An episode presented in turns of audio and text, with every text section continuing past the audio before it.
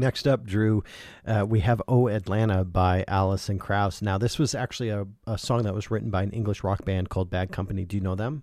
Yeah, I think they're a super group, right? Yeah, and it's actually the type of music that Alison Krauss grew up with and you know she she was really exposed at an early age to to rock music and I think that that really shows here. Well, she tours now with the former frontman of Led Zeppelin, That's so true. that checks out for me. That's true. You know, I hadn't thought of that. And you know, one of the things that I just love is that Alison Krauss is such a traditional bluegrass singer and she's somebody that you you know, you just wouldn't really picture listening to to this rock type music and I think that it's I just one of the things that I love about country music is that it really steals from all different types of, of music.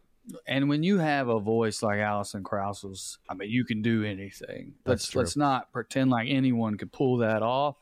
Alison is a very special. Yeah, that's true. And uh, here is Oh Atlanta by Alison Krauss.